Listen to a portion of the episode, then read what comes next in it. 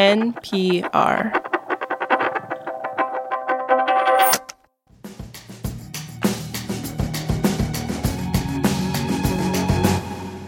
Hey, Wailin. Sam Yellowhorse Kessler, Planet Money producer. Hello. So, I want to play a little game. Do you recognize this sound? Oh, yes, that's the Speedy Roadrunner from the classic Warner Brothers cartoons. The smiling bird that's always being chased by Wile E. Coyote, this sort of deranged, mangy looking dog. Yeah, Coyote keeps trying different contraptions to try and catch Roadrunner, but the schemes always backfire in some spectacular and hilarious fashion. And yet, Coyote never gives up on his Sisyphean task of catching the Roadrunner. He is the most optimistic character I've ever known. This is the voice of Hollywood producer Chris DeFaria. He wakes up every single morning, sets the table for Roadrunner stew that night. And every night he has to put the little fork and knife away and go back to bed and start again the next day. For the past four years, Chris has been working on a movie called Coyote vs. Acme. He had really high hopes for the film. But then suddenly, the road he was running on turned into a cliff.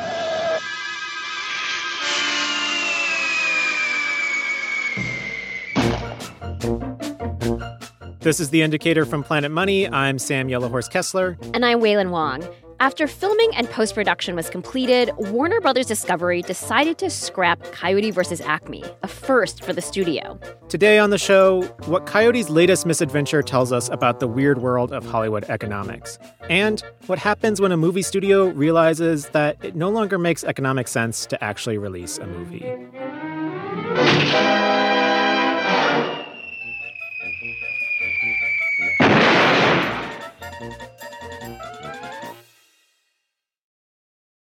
Hollywood producer Chris DeFaria first got into show business as a kid. I was the voice of Peppermint Patty in the Peanuts TV shows. In fact, the most recent uh, Thanksgiving episode features me prominently. I cannot believe Chris featured so prominently in my childhood. I'm still getting over it. Peppermint Patty was always this plucky, tomboyish scamp who was constantly trying to get the attention of Charlie Brown, or Chuck, as she called him. I don't mind inviting myself over because I know you kind of like me, Chuck. Years later, Chris went on to produce big budget movies like Gravity and Mad Max Fury Road, but he's always had a soft spot for animation. I think when we watch animation, we're probably a little more susceptible to the emotions and messages. Uh, I often say that, look, uh, you know, live action movies are seeking often an objective truth. Animation really is pursuing an emotional truth. Chris saw movies like Who Framed Roger Rabbit, which blended live action and animation, as an inspiration. He went on to become one of the founders of Warner Brothers' current animation division. And so, around four years ago, when Warner Brothers floated the idea of a Wile E. Coyote movie, Chris was really excited to get on board. The movie was based off of a New Yorker humor piece where Wile E. Coyote sues the Acme Company. This is the company that supplies Coyote with the equipment for its failed schemes to get the Roadrunner. Coyote's lawyers argue that Acme has a virtual monopoly over the coyote. Do you think the Looney Tunes versions of The Indicator would have covered that story? Oh, definitely. And as the producer of Coyote vs. Acme, Chris's job was to line up all the talent, hire a writer for the script, an artist to make the storyboards. So they've got their schematics and their blueprints and their TNT all lined up. Right, exactly. Just normal planning stuff. And does that plan also contemplate how much you think it's going to make? Very interesting question. Um, the economics of the movie business are curious. The studios definitely greenlight a movie and particularly approve the budget of the movie based on their best projections about what it will make. Also, is a really important component of this process, and that's the that's the gut and the willingness to take risk and the willingness to say, you know what, I think we're going to take a bet here because you never know, you might have magic in a bottle. In 2021, things were not feeling quite so magical at Warner. It had announced a merger with Discovery to become Warner Brothers Discovery, and David Zaslav, the CEO of the new media conglomerate, was inheriting a studio laden with debt. He also inherited the films in progress at Warner Brothers. Now, typically, new studio heads will try and make the best of the movies that are already in the works when they take over. The new administration will shun or not give the uh, absolute amount of umph to a particular release. But the film will still come out. That is Anthony D'Alessandro. He is a writer and editor at Deadline, a trade publication covering Hollywood. When Zaslav came into power, he did release a lot of previously greenlit films, like The Flash and the colossal hit Barbie.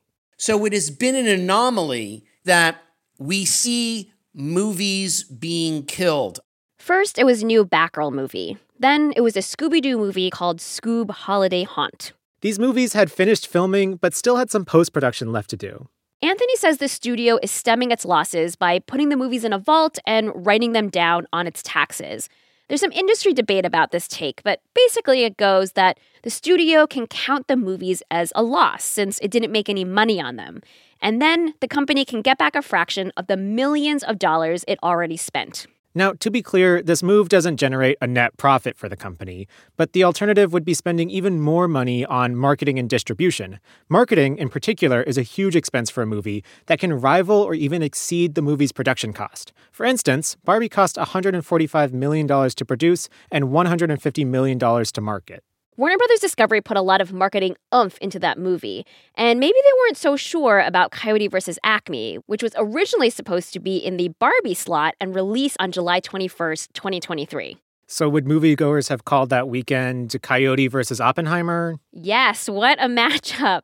But before Acme and Oppenheimer could see who could make the biggest explosion at the box office, Chris got a call from someone at Warner Brothers Discovery on a Wednesday afternoon. We were told that the movie was not going to be released, that they'd made a difficult, very difficult decision to not release the film. We can't pinpoint for certain Warner Brother Discovery's reason for scrapping Coyote versus Acme, but it's possible they thought the box office revenue or returns from streaming would not cover the costs of marketing and distribution. We reached out to the company, but they had no comment. Anthony says the studio is opting to get the credit back on taxes. Chris says he was told there was a financial reason that Coyote versus Acme was axed, but he doesn't know how much money was involved in the decision.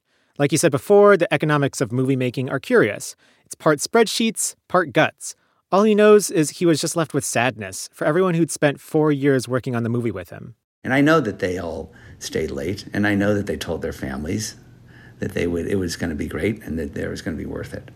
And uh, and that's what got me. And that was I thought about mostly. Chris saw what happened to Batgirl and Scoob Holiday Haunt, but Coyote vs. Acme was further along than those films. It was a finished movie, ready to be released to theaters. In my history of working in Hollywood, uh, I'd never seen a movie that was shelved this way. Neither has Deadline editor Anthony. It is unheard of to see a finished movie completely thrown into a vault and not released. Now, after a public backlash, Warner Brothers Discovery did an about face and agreed not to scrap the film, but instead to shop it to streamers. Paramount is reportedly eyeing the movie, as is Amazon. I think Coyote versus Acme, someone's going to buy that film. Somebody is interested in that film and will make that movie work. Anthony says Warner Brothers Discovery could have tried to sell Coyote versus Acme to a streamer in the first place. You know, take a loss, but avoid drawing all of the public backlash. At the end of the day, this is a PR nightmare they didn't need to have.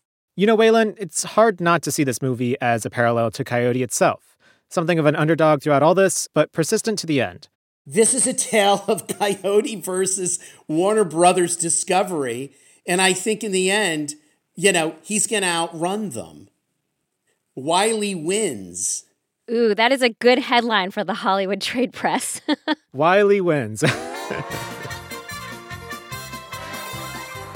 This episode was produced by Corey Bridges with engineering by Josh Newell. It was fact checked by Sierra Juarez and edited by Kate Concannon. The Indicator is a production of NPR.